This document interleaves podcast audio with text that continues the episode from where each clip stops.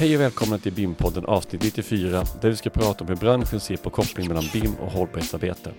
Men vi ska också ta oss an frågan om hur byggbranschen kan ta lärdom av tillverkningsindustrin för att bli både mer hållbara och mer digitala. För att prata om det här har jag bjudit in Leo Li, ingenjör inom teknisk design och hållbarhetsstrateg på Autodesk. Välkommen till BIM-podden Leo. Hur är läget? Tack, jättebra. Du, berätta lite om dig själv och din bakgrund och hur du hamnade på Autodesk. Ja, jag började på Autodesk för strax över fem år sedan. Jag kommer från bilindustrin och jobbade ett par år där inom eh, digitaliseringsmetoder, eh, specifikt något som heter virtual manufacturing. Där var jag i ja, fyra år ungefär. Sen eh, hittade jag ett jobb på Autodesk, blev anställd för att driva digitaliseringsarbete för våra stora nordiska kunder. Och ungefär ett år sedan så tog jag på mig en mer central roll på Autodesk och numera driver jag strategin för um, hållbarhetsarbete. Och det gör jag på EMEA-nivån, så det är Europa, Middle East and Africa. Uh, eh, och jag driver framförallt kundrelaterade partnerskap och arbete. För att inleda tänkte jag kunna prata om ett examensarbete på Göteborgs universitet som du har varit med och format som handlar om just BIM och hållbarhet. Kan du berätta lite om den, eh, det arbetet? Ja, för snart ett halvår sedan så kom en av våra gamla kollegor på Autodesk till oss, eh, till mig då, eh, från Göteborgs universitet. Och hennes namn är Lu Liu och hennes partner Milana Khan kom till mig och var ute efter ett exjobb som har med digitalt ledarskap att göra, eh, men var samtidigt nyttig för branschen. Så de frågade mig ganska rakt ut så här. Vad kan vi forska om som är nyttigt för Autodesk och den eh, industrin som Autodesk är i? Så jag var med och formade det och gav dem det här uppdraget. Väldigt stort och nästan omöjligt uppdrag, för jag visste att vi har inte själva svar på den frågan. Hur använder man BIM för hållbarhet? Det var liksom eh, definitionsfrågan som jag gav dem i början av exjobbet. Så de har tagit det väldigt långt mm. faktiskt.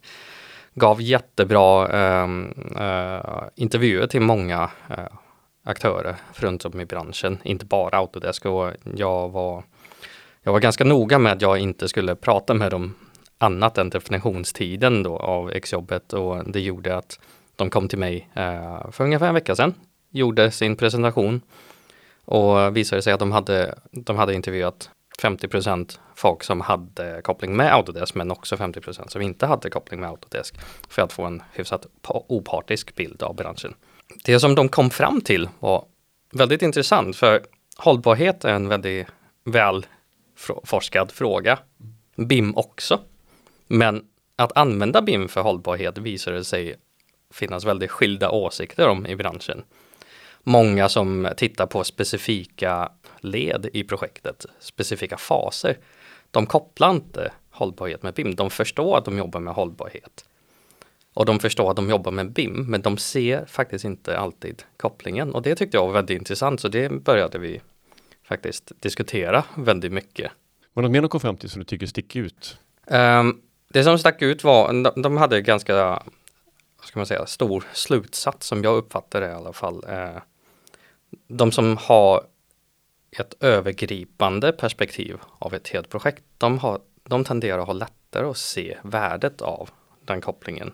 De, Medan de som kanske sitter och ritar um, en, ett rum i ett hus eller de som bara tar fram brandcertifikat eller gör akustikanalyser, de ser inte nödvändigtvis en koppling utan BIM för dem är ett verktyg mm. och hållbarhet för dem är ett resultat. Medans för, och det, där, där blev det ju eh, en del av slutsatsen att vi som jobbar med tekniken, Autodesk och många andra, eh, vi ser ett helt projekt som en enhet. Och då ser vi om du jobbar med digitalt verktyg tidigt i skedet och gör det möjligt för andra aktörer längs projektets gång att dra bättre analyser. Det i sin tur leder till hållbar design. Okay. Men det ser inte de som sitter i liksom specifika faser.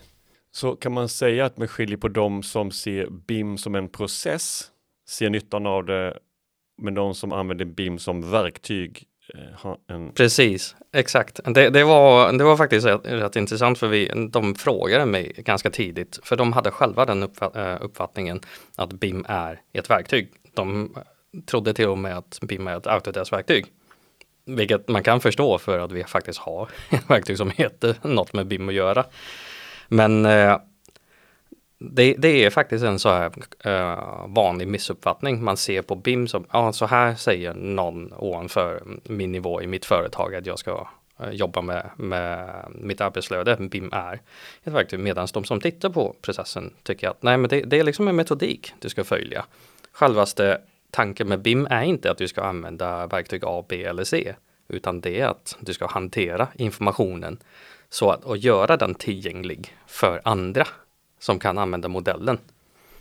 Var det någonting i det här eh, examensarbetet som motsvarar det du förväntar dig och det du erfarenhet av själv, alltså det du sett själv? Mycket av det. Eh, jag skulle säga att det på ett sätt validerade det min, min magkänsla av vad de faktiskt kom fram till. Och det var lite grann det jag hoppades på för de eh, gjorde intervjuer och gav faktiska analyser som empirisk data på vad jag hade för magkänsla och jag tror att många som kan den här branschen uh, inte blir så förvånade över det de kom fram till också. Uh, framförallt så bekräftar det mina misstankar om att uh, den här kopplingen saknas mellan digitalisering och hållbarhet. I, I vissa led då, för vissa led så var den tydlig och i andra inte så tydlig. Um, jag tror att, jag tror att i, i stort i branschen saknas den kopplingen faktiskt. Mm. Men vad tänker du kort, vad är de viktigaste punkterna eh, tycker du att ta med sig från det examensarbetet som de har gjort? Det är användning av data. Det är mm, användningen av datan eh, är det som är mest intressant. Det som, eh, det som jag faktiskt tyckte var mest intressant kanske inte kom fram i själva strejkjobbet utan det kom fram under deras presentation när deras professorer och opponenter var med och eh, kommenterade. Då sa jag vet inte om det var examinatorn eller om det var handledaren som sa det, eh, något väldigt intressant som verkligen fastnade. BIM och digitalisering kanske inte är en avgörande, eh, ett avgörande verktyg för hållbart arbete. Men hållbart arbete kanske är mycket lättare med BIM och digitalisering. Men om vi tittar då på, på BIM och digitalisering och hållbarhet, hur, hur, tänk, hur tror du att BIM kan spela en konkret roll i det arbetet? Det är eh, den viktigaste för mig, eh, i alla fall från mitt eh, ingenjörsperspektiv och mitt ingenjörsyrke framförallt, ska man också säga. Det är att den data som du skapar i projektet är tillgänglig för någon annan som kan ha användning av datan för bättre design och mer hållbar design. Den aspekten tycker jag är det viktigaste att tänka på. När du jobbar i ett projekt som är digitaliserat eller BIM-enabled eller vad man nu ska kalla det. Du skapar inte information enbart för ditt arbete i din fas av projektet utan självaste tanken med BIM och digitalisering är just att det du lägger in i modellen det ska skapa nytta för nästa person. Det ska, eh, om vi tar ett konkret exempel, eh, exempel eh, låt säga att du gör eh, en akustikanalys och lägg in analysen innan bygget är färdigt. Dokumentationen åker in i projektet och huset byggs färdigt. 20 år senare måste huset renoveras. Men hur gör man nu huset? Eh, hur gör, gör, man nu reno, eh, renovationen av renoveringen av huset och samtidigt bibehåller akustikprestandan i huset? Vad som sker normalt är ju att man gör om. Man bygger, ser vad som händer och sen gör man om analysen och ser om man eh, mötte kraven på nytt. Men ett mer hållbart sätt skulle kunna vara att du har parametrarna färdiga eftersom du har kvar datan, analysen, dokumentationen från när det gjordes. Då sätter du redan där parametrar för din reno eh, ditt renoveringsprojekt och lägger istället dina resurser och tid på att faktiskt göra förändringar som kan leda till mer hållbar design. För det har vi pratat om, eh, och det har man ju mycket när man pratar om BIM och digitalisering i byggbranschen, att liksom det här idén om att ta bort kilotänket, använda datan på ett bättre sätt, eh, låta den vara tillgänglig för andra. Men så får jag känslan av att vi når inte, man når inte alltid ända fram. Eh, det är svårt att komma igång. Kan man tänka på ett annat sätt när det gäller projekten och designen eh, för att bli bättre på det här, eller för att göra det här enklare? Jag tror processtänk är, är väldigt eh, viktigt att tänka på.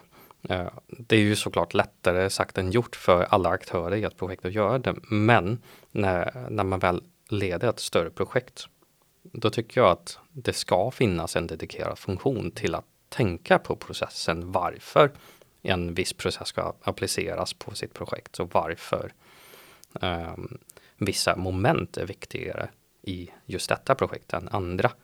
Det här processtänket är väldigt viktigt istället för att bara eh, applicera samma gamla som man har gjort hela tiden och göra justeringar längs vägen. Så borde man tänka mer på varför vi gör var, varenda moment i det här projektet.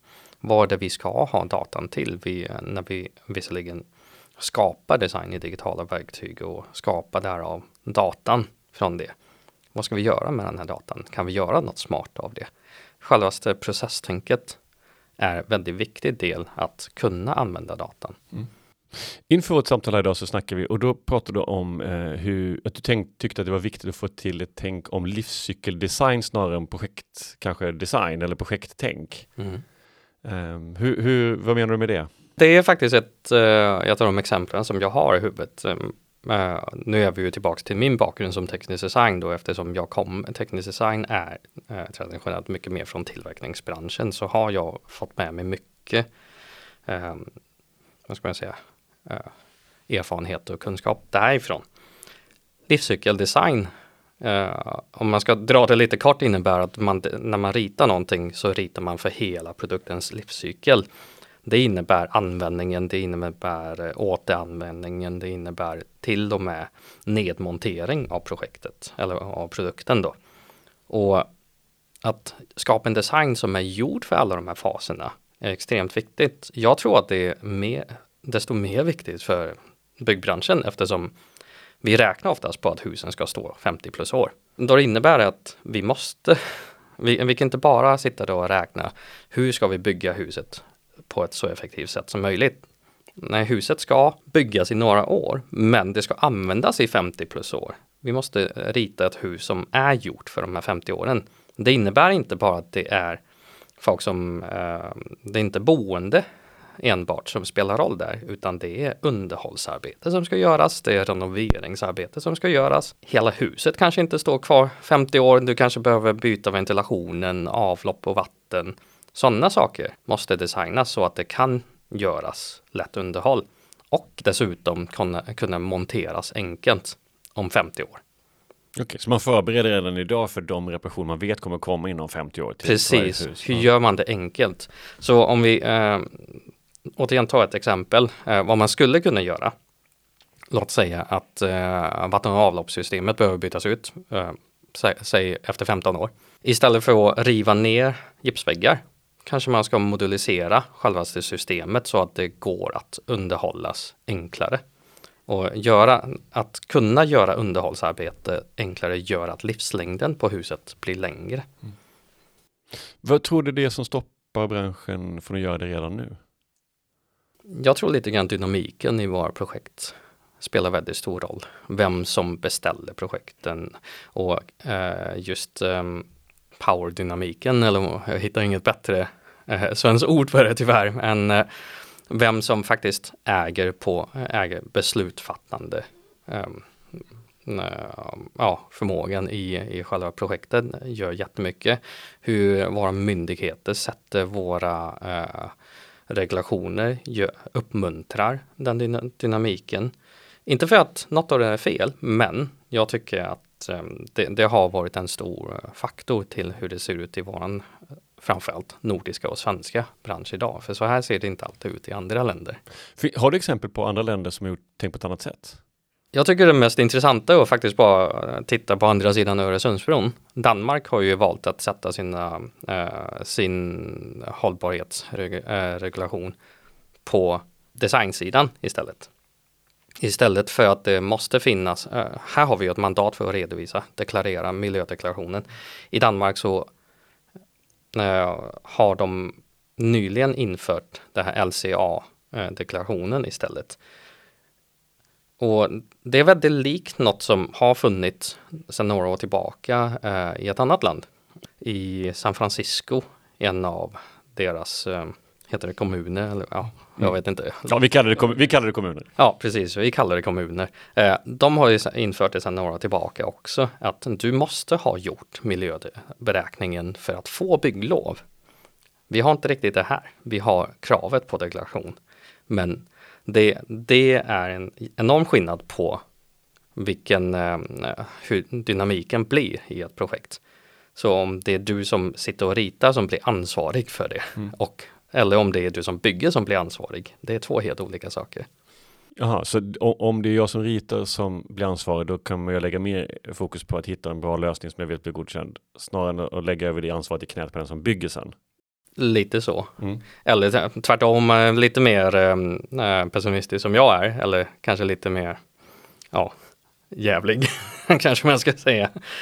Det, hos oss så ser vi ju byggherrar istället som tycker att ja, nej, men det är vi som måste se till att det är så vi lägger ansvaret över på att våra underleverantörer faktiskt gör beräkningen över till oss. Okej, okay, så du vänder på det och säger så här, okay, så byggherren behöver ta ett större ansvar att ställa kravet att rita på ett bättre sätt eller på ett mer anpassat sätt så att det är enklare i slutändan att byta ut eller reparera saker i husen. Ja, på, på ett sätt. Jag, jag, ser det lite mer som att det för oss så blir det byggherrar som måste som nu numera måste ställa krav, men de vet själva inte hur det ska lösas. Men vad, vad skulle de vinna på? Finns det en vinst för byggherren här också, eller blir det här bara en kostnad till? Ja, det är ju det. Det är ju, det är ju effekten av att vi har den här dynamiken. Då hamnar det tillsammans med många andra saker i en, uh, i, i en kostnadsberäkning. Så är det. Och det, det var faktiskt, det nämnde de lite i eh, uh, exjobbet faktiskt, lustigt nog. Att hållbarhetsfrågan blir en kostnad för många.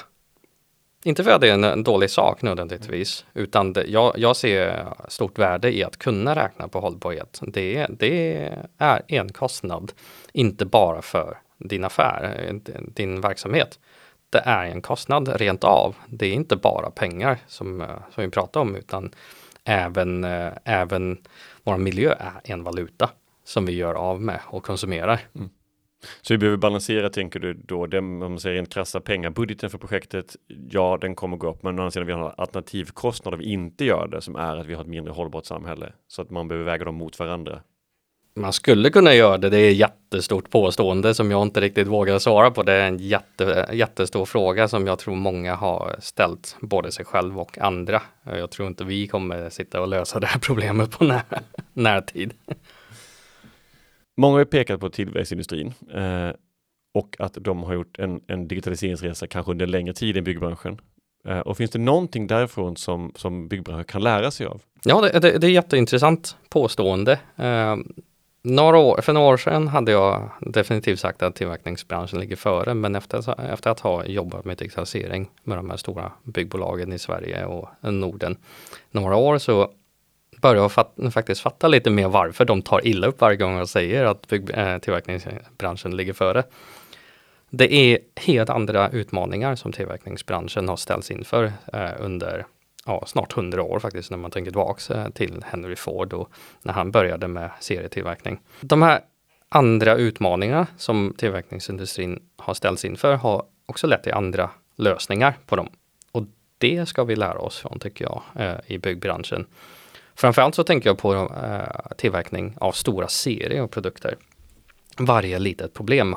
Har du en liten skruv i, eh, i en mikrofon som sitter löst, ja då blir det fel i varenda en som du gör och de kanske gör miljoner under eh, produktens eh, eh, serie, ja, seriens existens. Och det är jättestora kostnader. I byggbranschen pratar vi i olyckliga fall om one per thousand eh, fel. Och det kan vi ju inte säga att vi gör i, i byggbranschen, utan ja, kanske per kvadrat då, eh, om vi har tur. Men de lösningar som har kommit ifrån är att det ställs mycket högre krav när du gör exempelvis en, eh, tillverkar exempelvis en bil, att du faktiskt prototypar inte bara hur produkten ser ut, men också hur produkten tillverkas. Du prototypar digitalt, du prototypar i en verkstad i en mindre serie om kanske ett dussin. Och sen gör du en begränsad tillverkning för att testa produktionslinan. Sen kanske du kör igång och sen även under den här seriens existens så utför du fortfarande kontinuerligt förbättringsarbete. Och sådana saker gör vi absolut inte i byggbranschen. Så lite om jag förstår det rätt kanske då att eh, det vi pratade om tidigare, att BIM som process eller BIM som verktyg, så kanske inte på när jag sitter och ritar ventilation eller eh, som akustik jag ska titta på tillverkningsindustrin, men det kanske är processen, hur vi närmar oss arbetet med, med, med digitalisering och BIM. Är det det vi ska ta med oss från tillverkningsindustrin? Ja, äh, både det och äh, tillbaks till min poäng innan. Vad är det för data du skapar? Vad är det du kan använda datan till? Om vi tar det här exemplet från bilindustrin, bara för att peka ut exakt vad det är för data som skapades.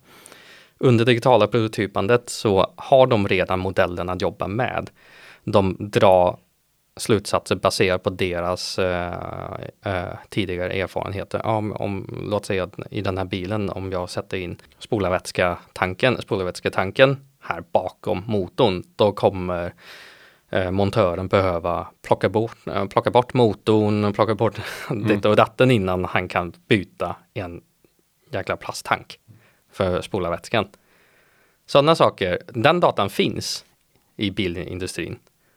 Eh, och den här datan lagras ju med projektets gång eftersom den här tanken fanns när designen ritade vart tanken placerades. Och då innan den här eh, bilen når konsumenten så finns den här datan i deras system. Mm. Och eh, en montör som ska underhålla bilen när bilen väl har nått konsumenten få med sig instruktioner för att underhålla spolarvätska-tanken. Just för att för flera år sedan satt en designer och tänkte vi ska göra det enkelt för en montör att byta just den här tanken. Okej, okay, så, så, så okej, okay, nu är jag med. Så då ska du tänka att datan ska vara med för att den måste med i nästa skede så att den som ska underhålla huset, reparera huset eller byta ut saker ska få en manual helt enkelt för så vi slipper uppfinna. Bland annat, men också kunna göra det enklare. Ja. Manualen gör det enklare, men också hur placeringen och eh, vad det är för komponent som sitter där gör också det enklare. Ja, så vi ritar huset så det blir enklare att underhålla i framtiden, så vi inte sätter fel sak på fel plats. Precis, exakt så är det. Mm. Så, så, så, saker vi måste komma åt och oftare ska vara mer tillgängligt än det vi byter med sällan, helt enkelt. Ja, ja. Nu ska jag inte säga att så här är det i varje fall i tillverkningsindustrin, men det är i alla fall idealet och den här teorin har funnits där ganska många år. Det är en svår fråga, men varför gör man inte det då? Tror du? Ja, det är ingen som får betalt för att göra det. Okay. Punkt slut. Det kanske inte är en jättesvår fråga, men det är ett jättestort, jättesvårt problem att lösa, mm. tycker jag. Frågan är enkel för mig i alla fall. Så länge ingen betalar för att uh, arkitekten ska få sitta och tänka efter mer vart, uh, låt säga centrala underhållssystemet ska sitta i huset. Då gör de ju inte det. Nej. Uh, om vi tittar nu på, för nu vet jag att du jobbar på Autodesk. Autodesk lanserade nu för några veckor sedan eh, Forma som är ett nytt det är en ny produkt men också ett nytt tänk inom hur man ska använda eh, era verktyg. Eh, så man ska bli mer, man har en gemensam modell och sen så kopplar man olika funktioner eller Ja. Ska man utföra ett uppdrag så beroende på vad jag jobbar med så kommer jag se olika verktyg men i stort sett är det, man jobbar med samma modell så att säga. Så tror du det kommer att hjälpa till i det här tänket att faktiskt se projektet över hela sin livscykel snarare än att se sin lilla del i det? Det kommer lösa ett väldigt närliggande problem och lösa en del av symptomerna eh, som jag pratar om här. Men långt ifrån allt. Det som, det som jag tror Forma kommer bidra till mycket på nära håll nu är tillgängliggöra data som normalt finns väldigt mycket senare för aktörer som sitter väldigt långt fram i projektet. Så eh, de som planerar, eh, gör första konceptuella designen av ett hus, får data som de normalt inte skulle ha fått tillgång till. Datan har givetvis inte skapats än, men exempelvis eh, eh, dagsljusanalyser och eh, vad det mer vi har i Forma i dagsläget, akustikmiljöer. Analyser som ska genomföras senare i projektets gång. Det får arkitekten när de gör sin konceptuella design genom Forma. Och då kan de göra mer, bättre informerade beslut. Och det är tanken, det löser vi med Forma. Går det åt andra hållet, det kommer ta ett tag till. Det, det måste anammas av eh, aktörer senare i projektskede. Men vi löser absolut en del av det här, den utmaningen som vi har pratat om. Eh, med det vi pratar om nu med BIM som process och verktyg, eh, livscykelperspektiv och tillverkningsindustrin och vi kan ta för lärdomar därifrån. Vilka tycker du är de tre viktigaste punkterna att ta med sig eh, framåt? Istället för att ge dig tre viktiga punkter kanske jag kan ge tre idéer att tänka på från, baserat på det vi pratade om. I tillverkningsindustrin har man pratat väldigt länge om olika strategier för livscykeldesign exempelvis. Så låt oss forma våra tankar kring det. Uh, I exempelvis när man designar en produkt som är lättare att underhålla som vi pratade om för att förlänga livslängden, vilket är en av de första strategier man ska ta tillvara. Hur ser det ut i byggbranschen? Vi kanske kan titta på hur våra processer ser ut i byggbranschen och, och hur det kan i framtiden göra så att vi kan konstruera ett hus som har enklare, ökat möjlighet för byte och installation av äh, vatten och avlopp. Det hade ju varit ganska skönt om vi eh, faktiskt kan byta ut ett avloppssystem utan att driva ner halva huset och sätta tillbaks nytt material. Det är ett exempel på det. Om vi tänker på en annan strategi inom eh, livscykeldesign som går ut på att man ska göra en produkt lättare att demontera, montera ner i moduler och återvinna moduler och komponenter. Hur ser det ut i byggbranschen? Ja, det kanske skulle kunna vara så att vi konstruerar eller ritar en villa som kan monteras ner i moduler. Är sovrummet fortfarande intakt? Varför ska vi riva ner det bara för att det sitter i andra våning?